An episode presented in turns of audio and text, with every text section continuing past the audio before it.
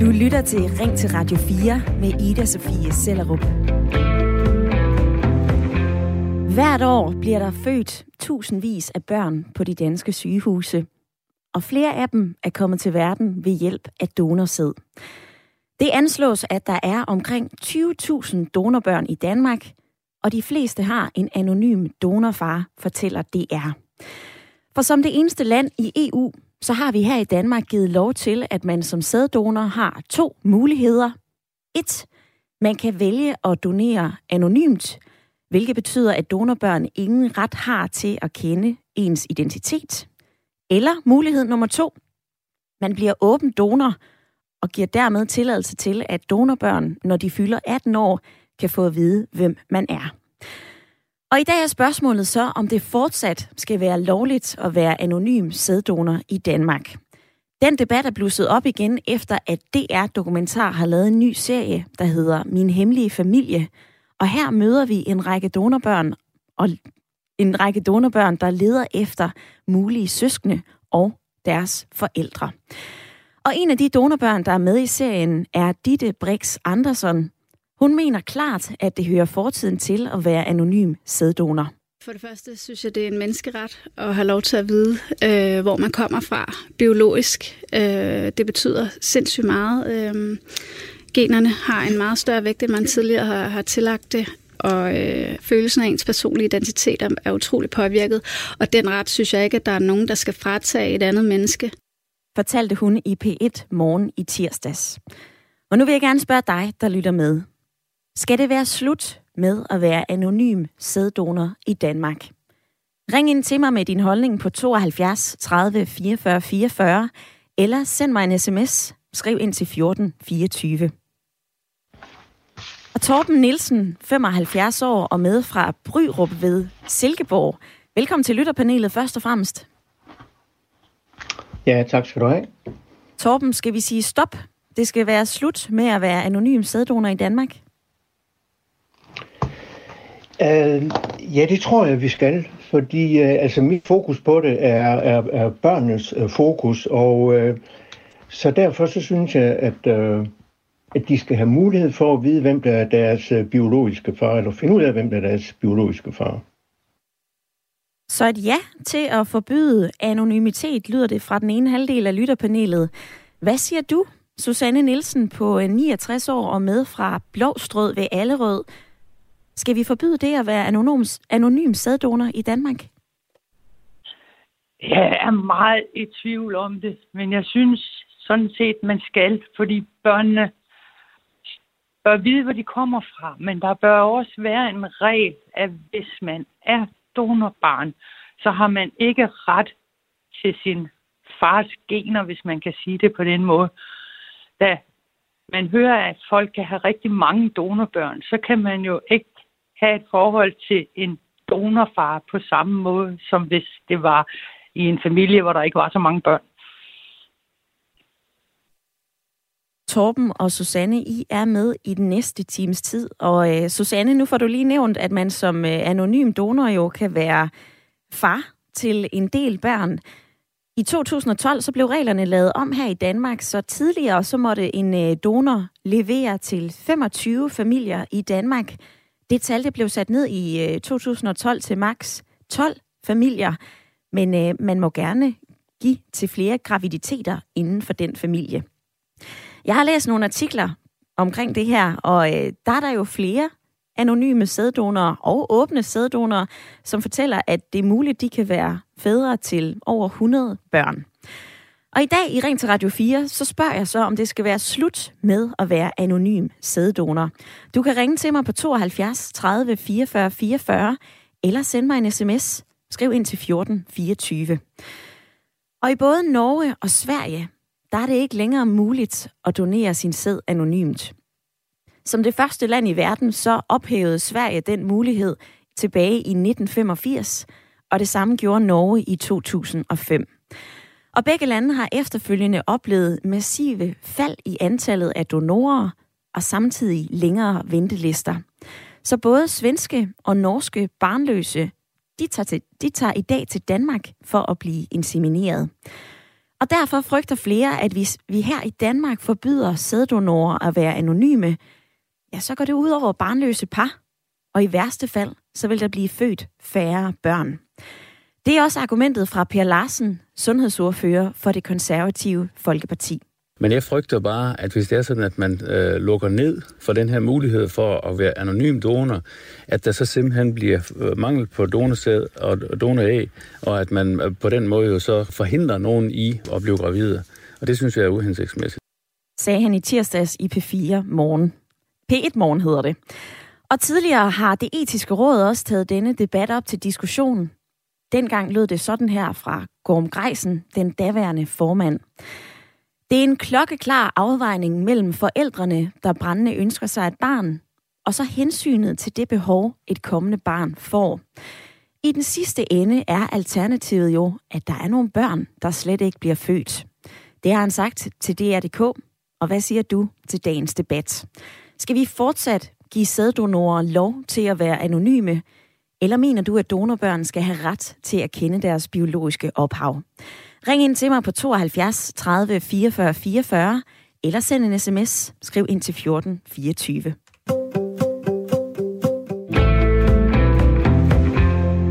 Og Katarina, hun skriver på sms'en, jeg synes, at det fortsat skal være lovligt at være anonym sæddonor.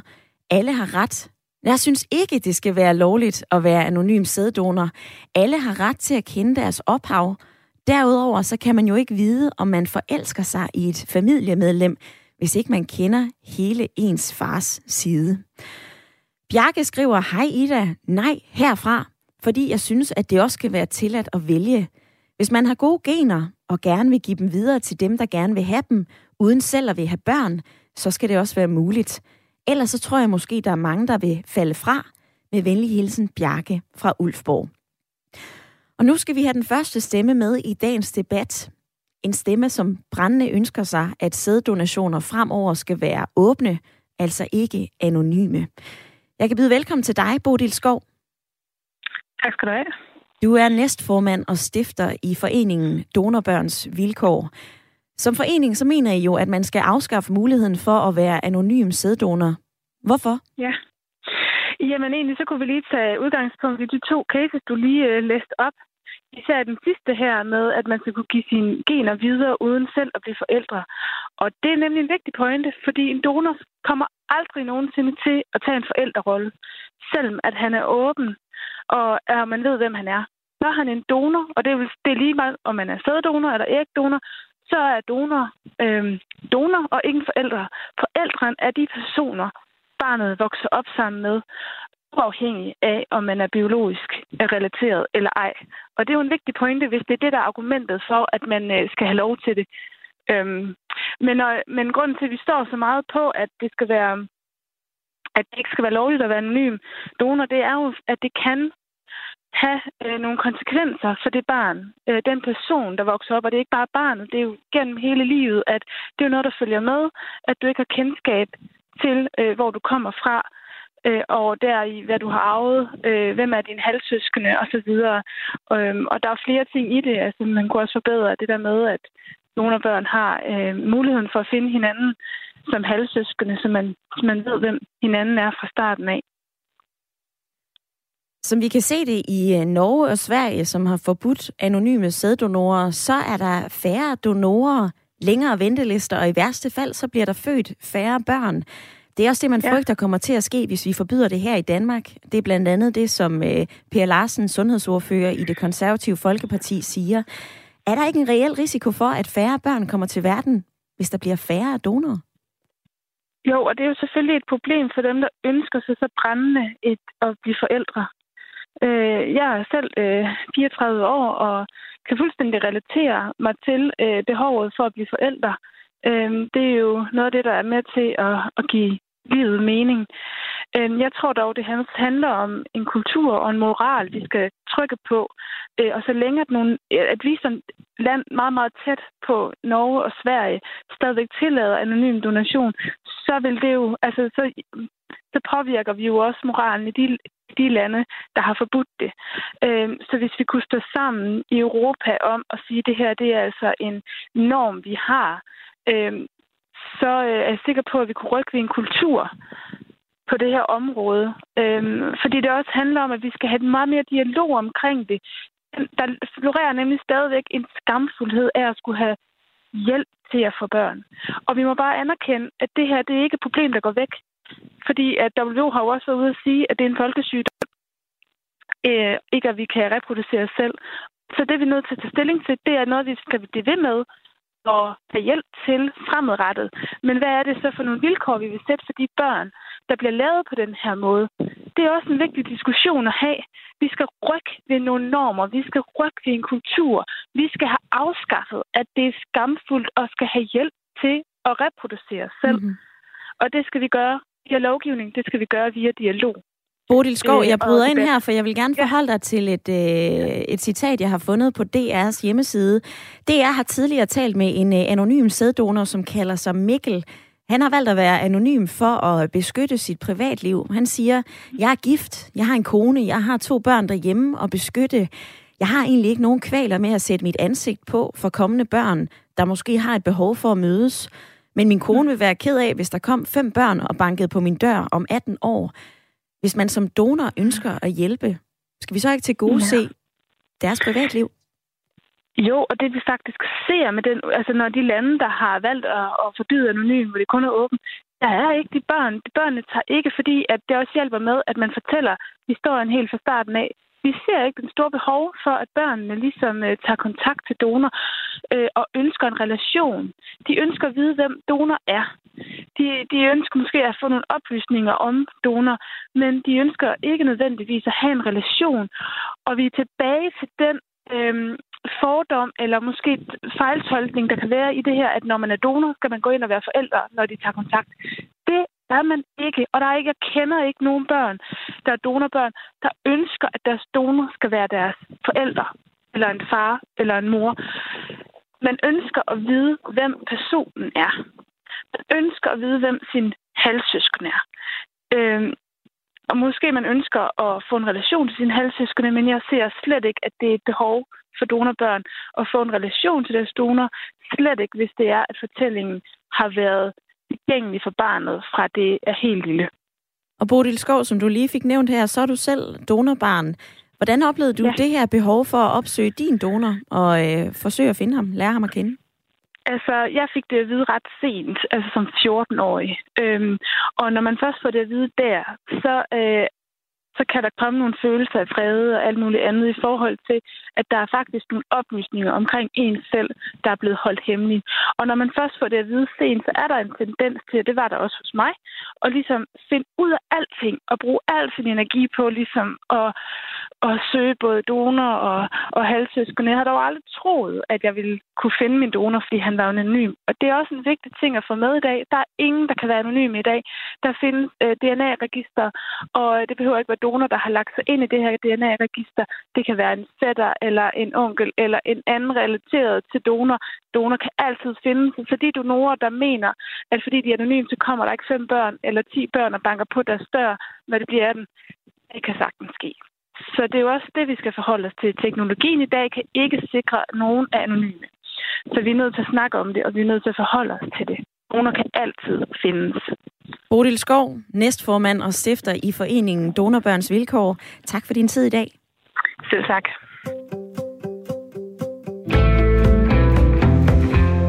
Ordene fra foreningen Donorbørns Vilkår. Hvilke tanker sætter det gang i hos dig? Kom lige med i dagens debat. Skal det være slut med at være anonym sæddonor?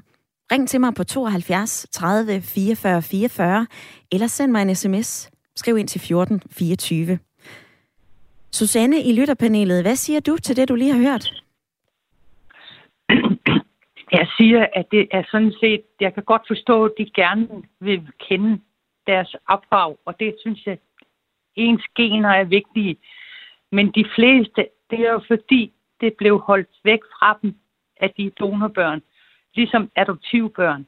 De går fuldstændig i selvsving, når de som voksne opdager det.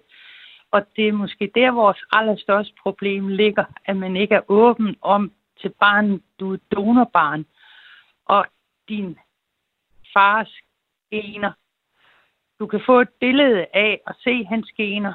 Nu, nu regner jeg med det, jeg kalder jeg det et donorbarn, når det er sæd, og det er lidt forkert. Det kan være begge dele. Og øh, du kan se et billede, du kan, så du kan genkende dig selv. Men derudover må det også være svært for en far, hvis de der halvsøskende lige pludselig kommer og vil opsøge dine børn. Jeg er lidt i tvivl om, hvordan det vil gå. Det må være svært. Ja, Susanne, noget af det, som øh, Bodil Skov nævnte, det er jo også, teknologien er ved at overhale det her, den her præmis om, at man som sæddonor kan vælge anonymitet. Der er jo både øh, DNA-registre, og så er der også sociale medier, hvor flere søger efter en halvsøster eller en halvbror.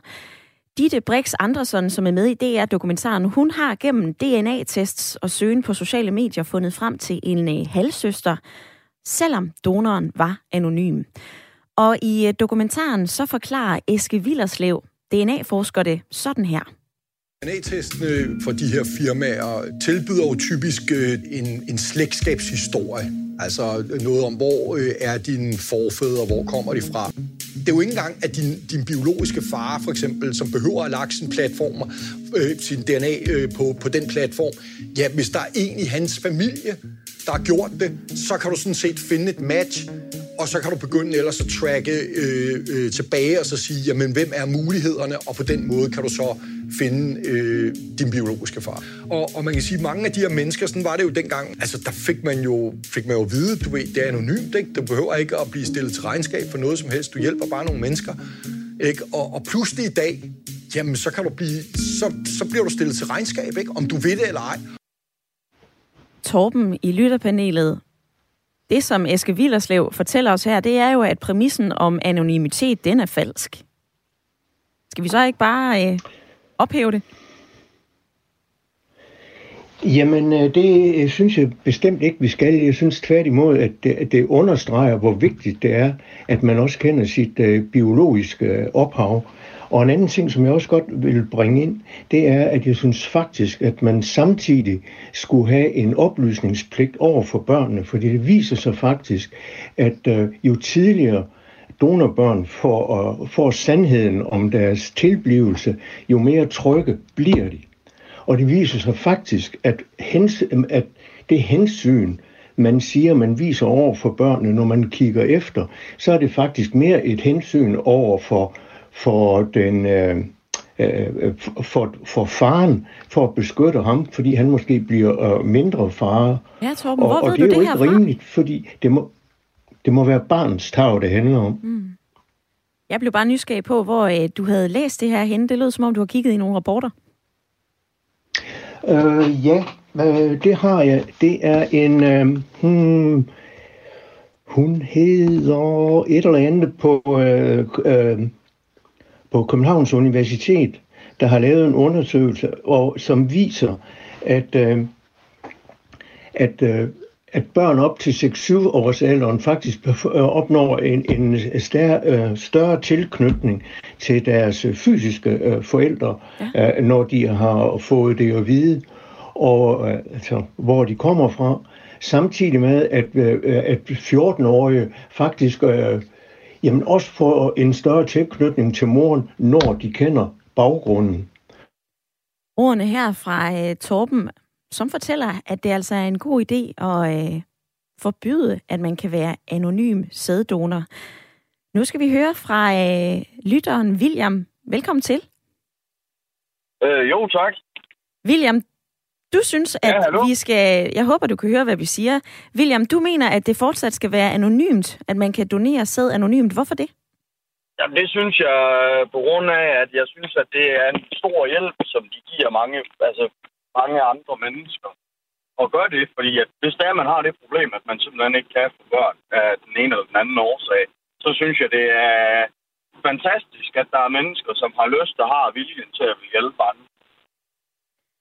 Hvad med det, vi netop lige har diskuteret, William? Altså, at, øh, at der jo egentlig hersker en falsk præmis om, om man kan være anonym. Altså både sådan noget som DNA-registre og sociale medier.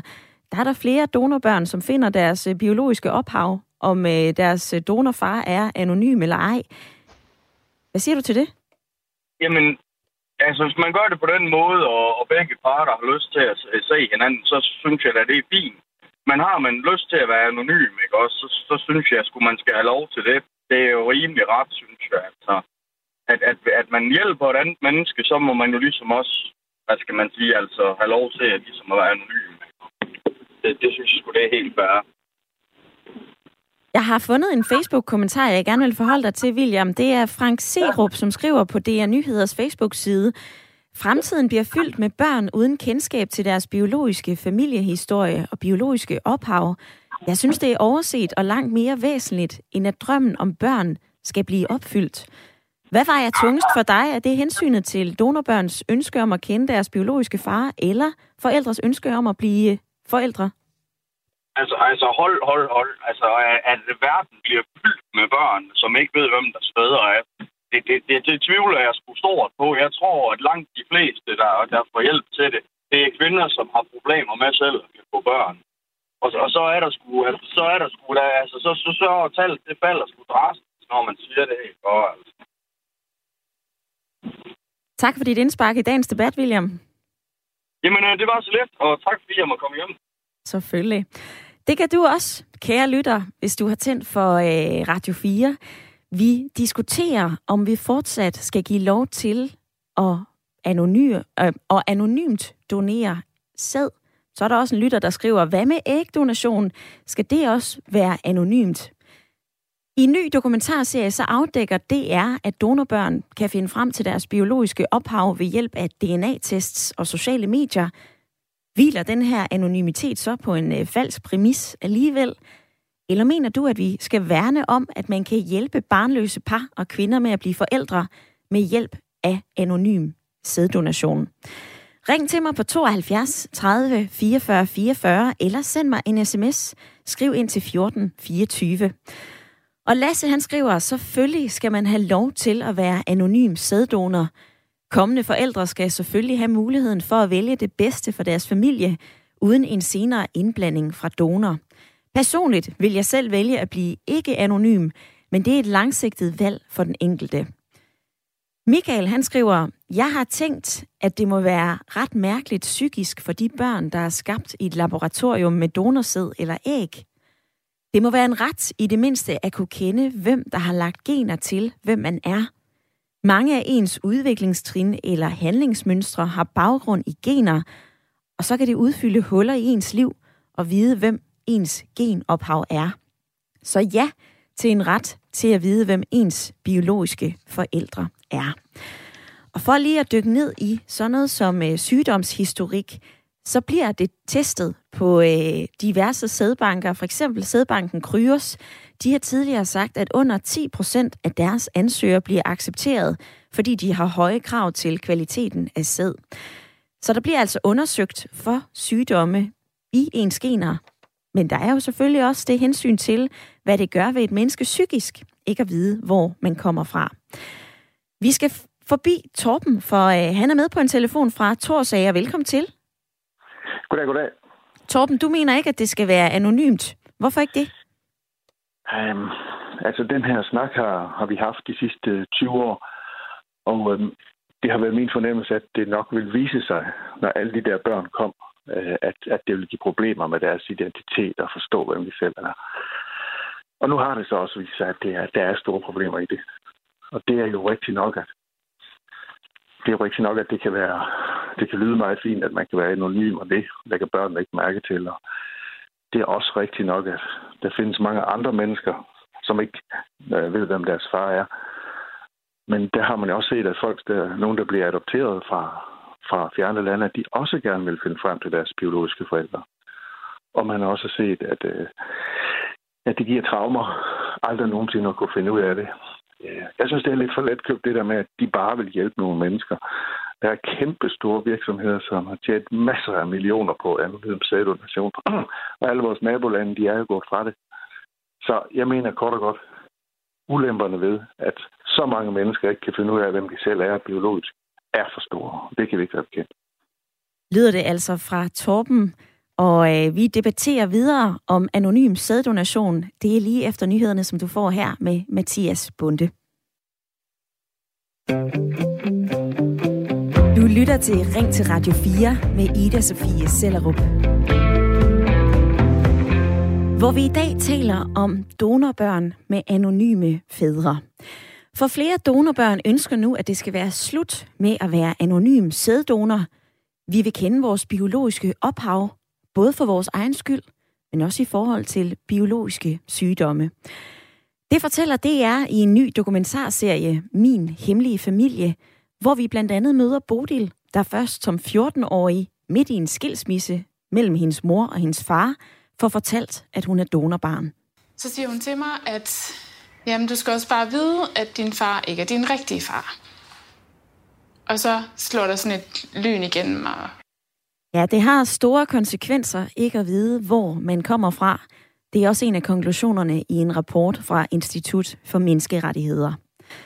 Men på den anden side i denne debat, så kan det afskrække donorer, hvis de ikke kan få lov til at være anonyme.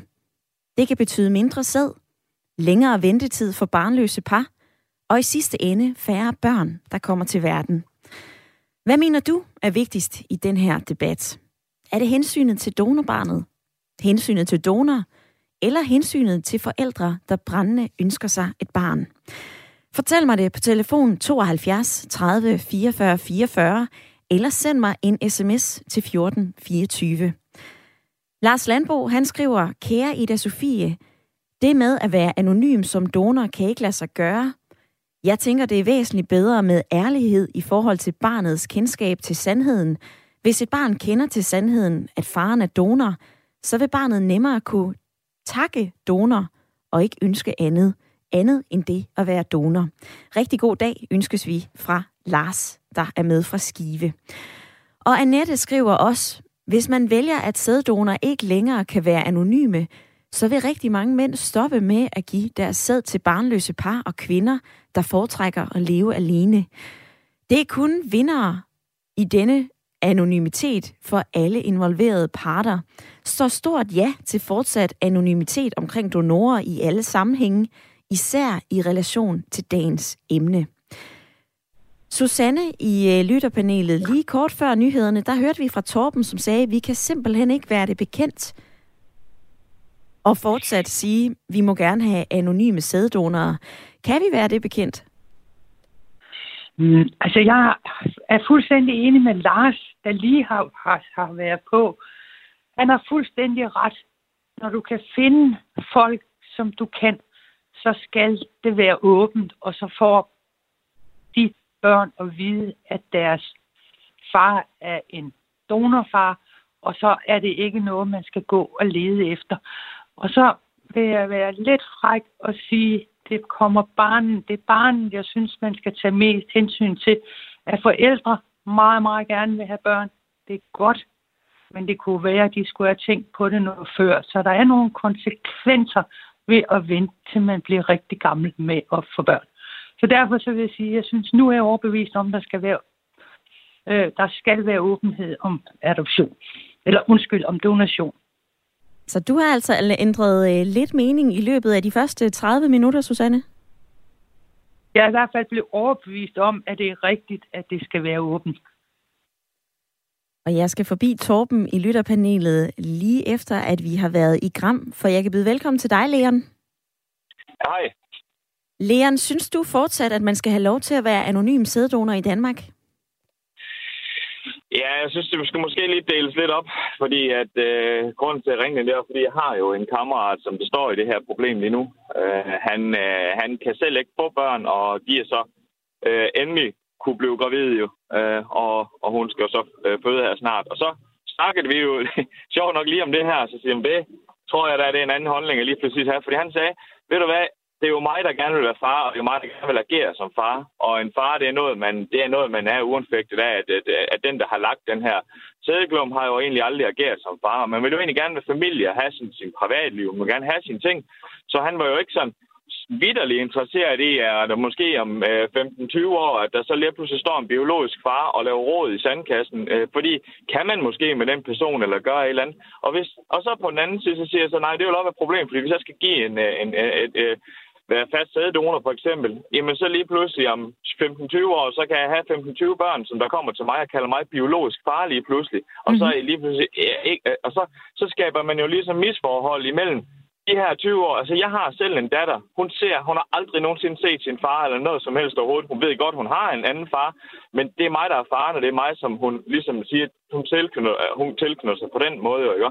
At hun så vil på et tidspunkt måske vil, det, det, det kunne jo godt være, det her med, at man måske gerne vil kende sine biologiske forældre og sådan ting der, det synes jeg egentlig for så vidt egentlig er fint nok, men det burde kunne gøres igennem, igennem en form for jeg skulle lige sige en øh, biografi, ikke? eller et eller andet, sige, jamen det her, det var en ung, øh, øh, øh, øh hvad det her, ung et eller andet, øh, hvad skal man sige, et eller andet, et eller andet arbejder, eller et eller andet, og han, han havde den her type liv, og han gjorde de her forskellige ting, og jamen er han opstammer der og der og derfra, og så lave en profil på det, ikke? Men jeg, jeg synes, reelt set, så synes jeg ikke, at man burde lave råd i familier, og jeg synes ikke, man burde, øh, jeg synes ikke, man burde rende hinanden på døre, uden, uden at man for eksempel får en samtykke først fra den gang en, en far, man siger, jamen, vi har faktisk, man kan kontakte det gamle sædebank og sige, ved du hvad, jeg har en, en, en gut her, han godt tænke sig at kende til blods far.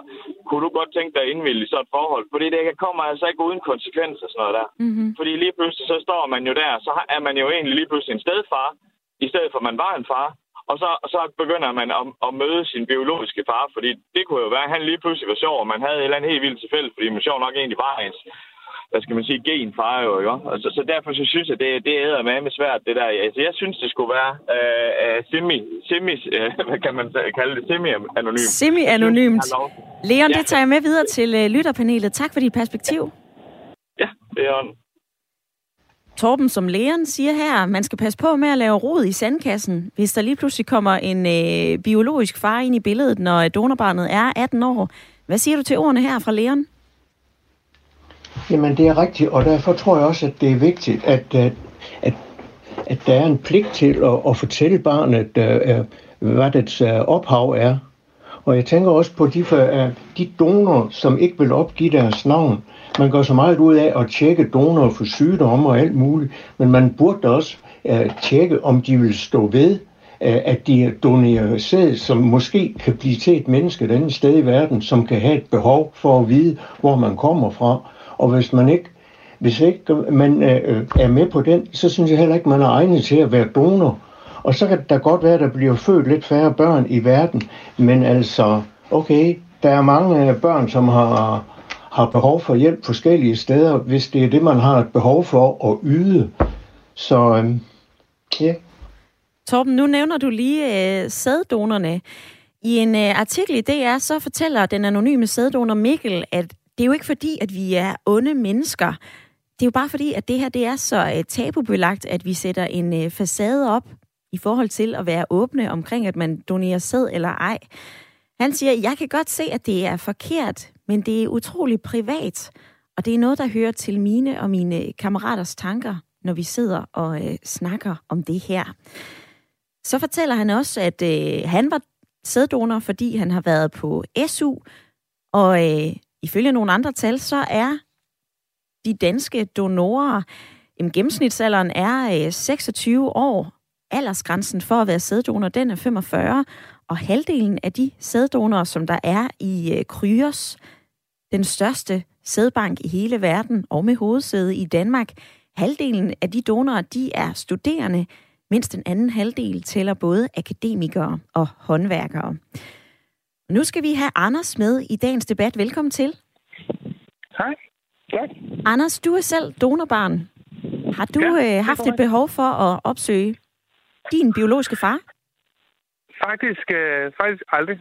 Øh, altså, jeg savner en far, da jeg var, da jeg var meget lille, men ellers ikke øh, senere. Men det er jo bare, fordi alle andre havde Man kan sige, nu er vi jo en hverdag, hvor alle børn, altså ikke alle, men mange er skændte, og det er ikke, det er ikke normen mere, at, at det ligesom er far og mor, øh, der bor sammen, kan man så sige. Så i og med, at normen ikke er der, så er behovet der heller ikke. Og det tror jeg heller ikke, de fleste andre børn, øh, der vokser op, ser det samme behov øh, nødvendigvis. Så jeg hørte dig sige, at du synes, det er øh, okay at være anonym som sæddonor, eller hvor står du i den debat? Jo, med 100 procent. Det synes jeg faktisk. Jeg synes, det skal være en mulighed for det. Altså, det, jeg, jeg fulgte jo lidt med før, og der var en mand, der snakkede om, at man kunne lave en biografi eller noget lignende, hvor man kunne få noget information. Det synes jeg lyder som en rigtig fin løsning. Fordi man har da været nysgerrig, hvor har man sit, sit skæg eller min højre på også en mor. Så det, det, det, er jo meget spændende, kan man sige. Men udover det, så, så, så kan jeg ikke se det, fordi at det handler om de mennesker, der, der er omkring en. Og altså, min familie er altid kommet til mig, kan man sige. Den er ikke biologisk, og det er egentlig det, jeg sætter mest pris på. Øh, og så kan man jo se på folk, som der jeg ikke har kontakt til deres familie. Øh, så jeg, jeg, jeg har ikke behov for nødvendigvis at vide, min far er. Øh, og heller ikke i forhold til sygdommen, fordi altså, ting kan ske lige meget, hvor meget du prøver at vide og undersøge. så, altså, så ved man jo egentlig aldrig, om, om det hele passer, eller hvad der kan ske. Du kan godt blive syg og alt muligt andet alligevel, kan man sige. Så, så for mig er det ikke. Altså, jeg tror, der kommer flere donorer, men man ikke gør det. Øh, og det skal være folks valg, og så kunne folk måske selv vælge, om de vil have en anonym donor, altså som giver sæd til deres barn. Ikke? Det tror jeg mhm. allerede, man kan vælge nu, hvis jeg husker rigtigt. Det kan man. Øh, Anders, i den her debat, der har vi jo netop hørt fra flere donorbørn, som øh, protesterer over, at det fortsat er anonymt. Øh, mm. En af de donorbørn, jeg har læst et citat fra, hun hedder Nete. Hun siger, anonym, anonym donation efterlader os donorbørn som tabere i den her ligning. Sædbanken og donerne tjener deres penge, forældrene får deres børn, men os børn kan ikke få svar på de spørgsmål, vi måtte have til vores donorfar. Med åben donation vinder alle, fortæller hun altså. Der er du ikke helt enig? Men jeg, jeg kan ikke se, hvorfor... Altså, det, det, vi lever i en fri verden, hvor folk skal have mulighed. Hvis man så, så som forældre bruge en donor, der er anonym eller ikke anonym, det synes jeg er, er det perfekte valg. Jeg kan ikke se behovet for at gøre det tvang til, at alle skal melde ud, at de vil være det. Fordi at der er jo nogen, der så vil være øh, far til hvad, 800 børn eller sådan noget, ikke? Øh, og og det, det er jo også et psykisk pres, der ligger over på dem lige pludselig, som de har fået 200 kroner for at gøre per gang, eller et eller andet, ikke? Altså, der, der er jo mange konsekvenser i den ligning også. Øh, så så jeg, jeg, kan ikke, jeg kan ikke se, at du, en donor går hen og gør en masse andre glade, altså nogle forældre glade, og du får et liv, altså. Så, så jeg, jeg er da ked af, at hun har det sådan. Men altså, jeg er fra en generation, jeg er fra 87, og jeg er fra en generation, fra, hvor man ikke rigtig... Altså, det var den eneste mulighed, der var, kan man sige også, ikke? Og jeg tror heller ikke, at partierne eksisterer mere. Øhm, og det, det, altså, det, det, jeg, jeg er første generation regnbuebarn, og jeg ved, der er mange andre regnbuebarn, der ikke har det på samme måde. Øh, eller der har det på samme måde som mig. Øh, men man kan sige, hvordan folk har det i de senere generationer, det er jo så også en anden, anden form, ikke? Men øh, det er i hvert fald min holdning til det. Tak fordi, at du øh, ringede ind og gav din holdning til kende, Anders. Selv tak. Har du lyst til at være med i dagens debat, så grib lige din telefon og ring ind på 72 30 44 44, eller vær med på en uh, øh, sms. Skriv en besked til 1424 og giv mig dit bedste argument for eller imod anonym sæddonation i Danmark. Og nu skal vi høre fra verdens største sædbank.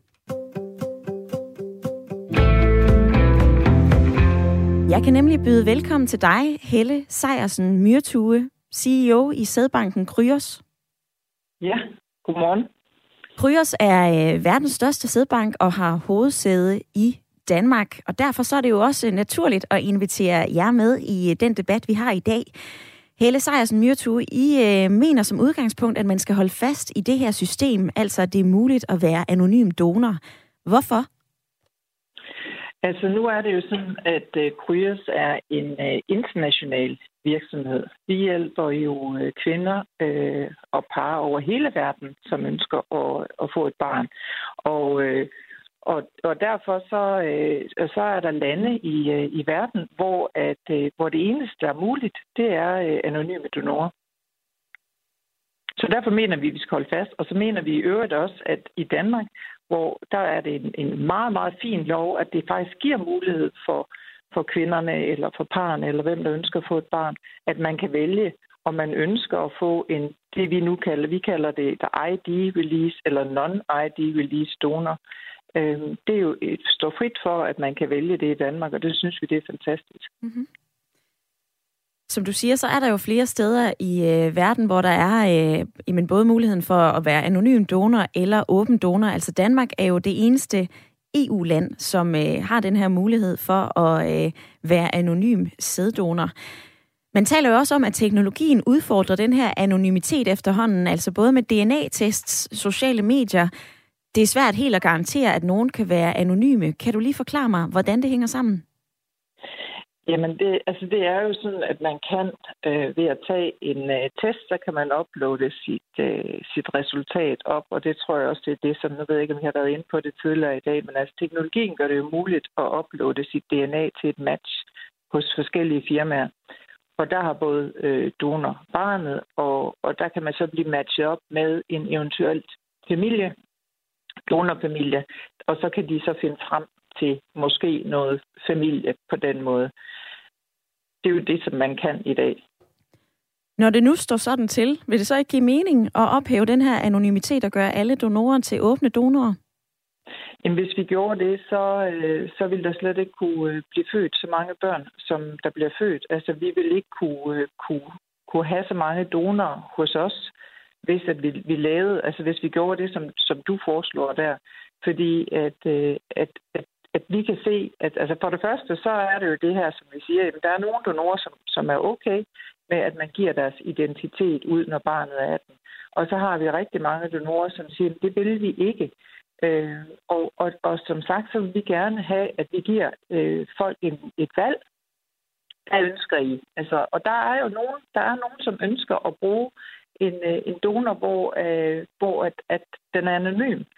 Og, øh, og der er nogen, der ønsker at være anonyme, og det er derfor, vi siger, at vi har respekt for begge. Altså for begge scenarier har vi respekt for. Helle Sejersen Myrtu, CEO i Sædbanken Kryos. Tak for din tid i dag. Ja, velbekomme. Velbekomme.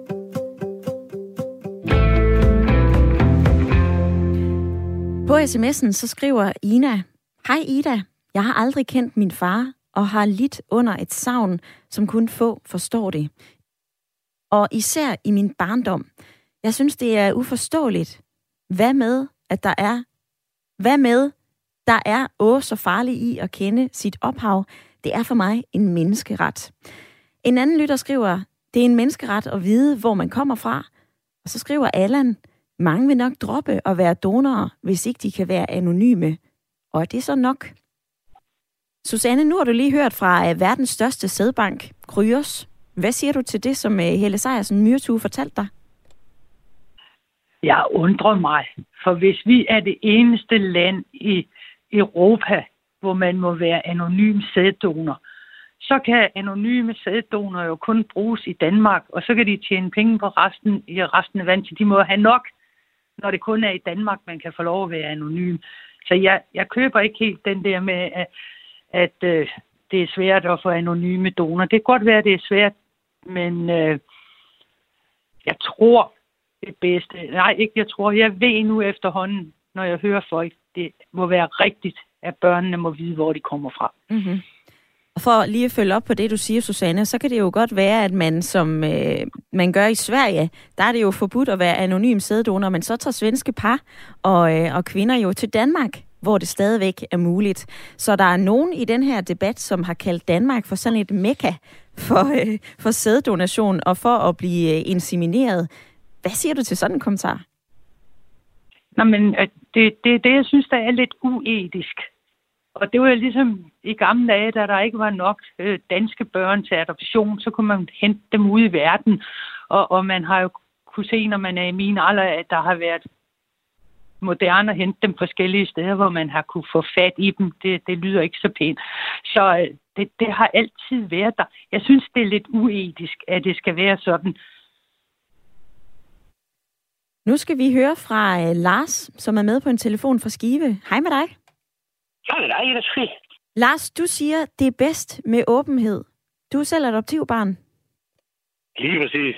Men jeg, ser, jeg synes, det er næsten lidt synd, den her diskussion, fordi det er lidt stadigvæk, om det er en, en anonym øh, sæddonor. Hvis ikke, øh, hvis ikke vi kan være ærlige over for børn, så har vi altså en kæmpe stor udfordring. Ja, det skal foregå på børnenes præmisser, og det kan vi kun være, hvis vi er ærlige over for børnene. Så øh, jeg kan egentlig ikke forestille mig andet end, hvis man som adoptivbarn, eller som jeg selv er, eller som donorbarn for at vide, øh, allerede fra starten af, ved du hvad, jeg kunne ikke finde en mand eller en kone, men jeg var så heldig, at der er en, der ville hjælpe mig så sætter du ikke barnet i nogen former for forlegenhed. Man fortæller faktisk bare, ved du hvad, du er simpelthen så heldig, du bliver til, fordi, og så videre, så videre, så videre. Vær nu ærlig over for børnene i stedet for. alle de her andre historier, det er enten mor eller fars præmisser. Nej, det er børnenes præmisser. Altid børnenes præmisser. en kort kommentar for dig, Lars. Tak for det perspektiv. Tak selv. Rigtig god dag. I lige måde. Hej med dig, Lasse. Hallo. Du er øh, med fra Kolding. Du siger, det er vigtigt at være anonym. Nu hørte vi jo lige fra Lars, som siger, at det her det skal altid være på børnenes præmisser. Mister man ikke netop børnene i den her diskussion, hvis vi fortsat giver lov til at være anonyme som donorer? Nej, Nej det, det synes jeg egentlig ikke. Altså, og det, som jeg også har skrevet ind i, uh, i sms, at det skal være kommende forældre, der skal have muligheden for at vælge det bedste for deres familie. Uden at der vil kunne komme en senere indblanding af, af donorerne. Øh, fordi når, selvom man ikke kommer til at overtage forældrerollen, kan donorbørn alligevel opsøge en donor efter 18 år. Og det synes jeg egentlig, det skal være op til den eller de forældre, der får barnet. Fordi det er dem, der er forældre, uanset hvor barnets egentlige genetiske ophav. Og det er jo også et argument, vi har været forbi i den her diskussion, Lasse. Altså, når man er den, der smører madpakker og skifter blære og henter fra børnehaver og alt muligt andet, så har man jo den forældrerolle, selvom man nødvendigvis ikke er biologisk forælder. Men flere donorbørn i den her debat, de siger jo, som donorbarn af en anonym sæddonor, så kender jeg omkostningen for børnene. Vores behov til sidesættes. Vi får frataget retten for at kende vores genetiske ophav, alene for at tilgodese vortende forældre. Det siger Josefine Palmø i et debatindlæg i Information. Har hun ikke ret i det? Nej, det synes jeg egentlig ikke. Altså, jeg synes helt grundlæggende, at det skal være en for, forældre, et forældrevalg. Forældrene vælger det, de mener er det bedste for deres familie. Og det, det kan godt være, det er forkert. Personligt vil jeg heller ikke selv vælge at være anonym. Fordi jeg synes, det er et, et valg, du træffer personligt, både for dig og for familien. Så hvis jeg, hvis jeg var donor, vil jeg heller ikke være anonym. Af den helt simple årsag, at jeg, men at jeg, vil, jeg har tænkt det igennem, at man vil kunne leve med, at der kom en om 18 år. Og det var ikke en, jeg ville på nogen måde have et, øh, et forhold til. Men hvis de havde nogle spørgsmål, skulle de selvfølgelig nok få dem. Tak for din tid, Lasse. Selv tak.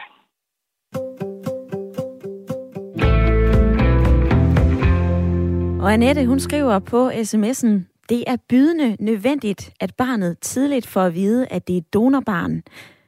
Men det er ikke, men ikke hvem, der har leveret den nødvendige sammensmeltning. Det er lige så bydende nødvendigt at sikre donornes ret til anonymitet. Konsekvenserne for åbenhed er for alle involverede parter omtrent uoverskuelige. Og så kan vi lige nå forbi Ahmed, som er med fra Nørrebro. Hej. Hej. Du mener ikke, at man skal have lov til at være anonym. Hvorfor ikke det? Jamen, øh, fordi at jeg synes, at øh, største antal, altså i forhold til det her program fra DR, og de lytter, der har været med ind over programmet, øh, som er børnedonorer, eller hvad det hedder, øh, de, øh, de udtrykker behovet for at kende deres forældre.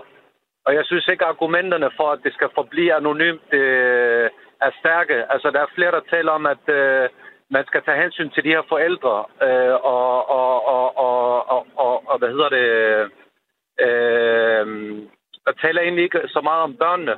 Mm-hmm. Jeg synes, man diskuterer meget omkring øh, børnenes øh, tag. Det kan være omskæring af børn. Det kan være børnenes ret til selv at vil øh, tro på det, de vil tro til. Og jeg kan ikke forstå, at man ikke har forståelse for det her. I den her debat, Ahmed, så har en af argumenterne jo været, jamen prøv at høre, hvis ikke vi har muligheden for at give donerne anonymitet, så kan det være, at øh, der ikke er særlig mange, der donerer. Det betyder mindre sæd, og til sidst færre børn, der jo, bliver jo, født. Jo, men som man siger, det handler jo ikke om uh, kvantitet, det handler om kvalitet. Og i sidste ende, altså, skulle det være et argument for, at der er børn, der lider af det uh, senere hen?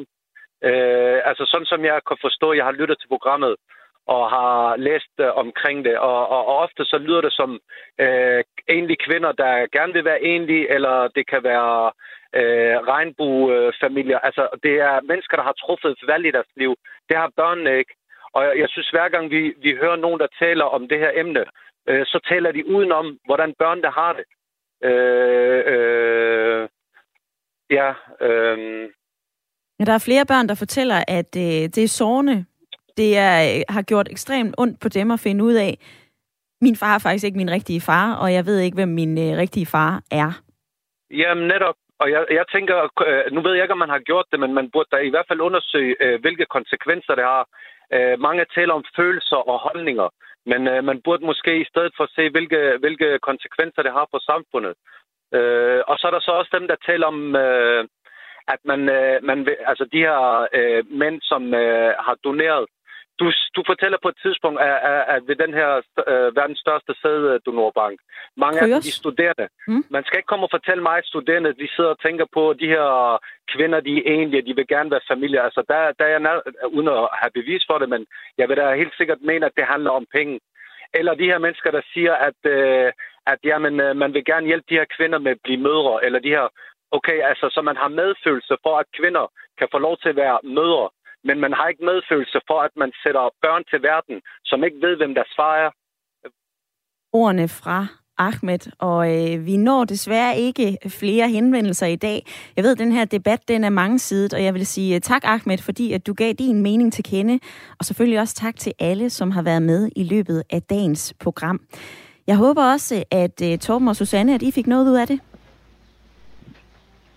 Jamen helt sikkert, det var spændende. Helt sikkert, og det var spændende. Tak fordi, at øh, I har lyttet med i dag.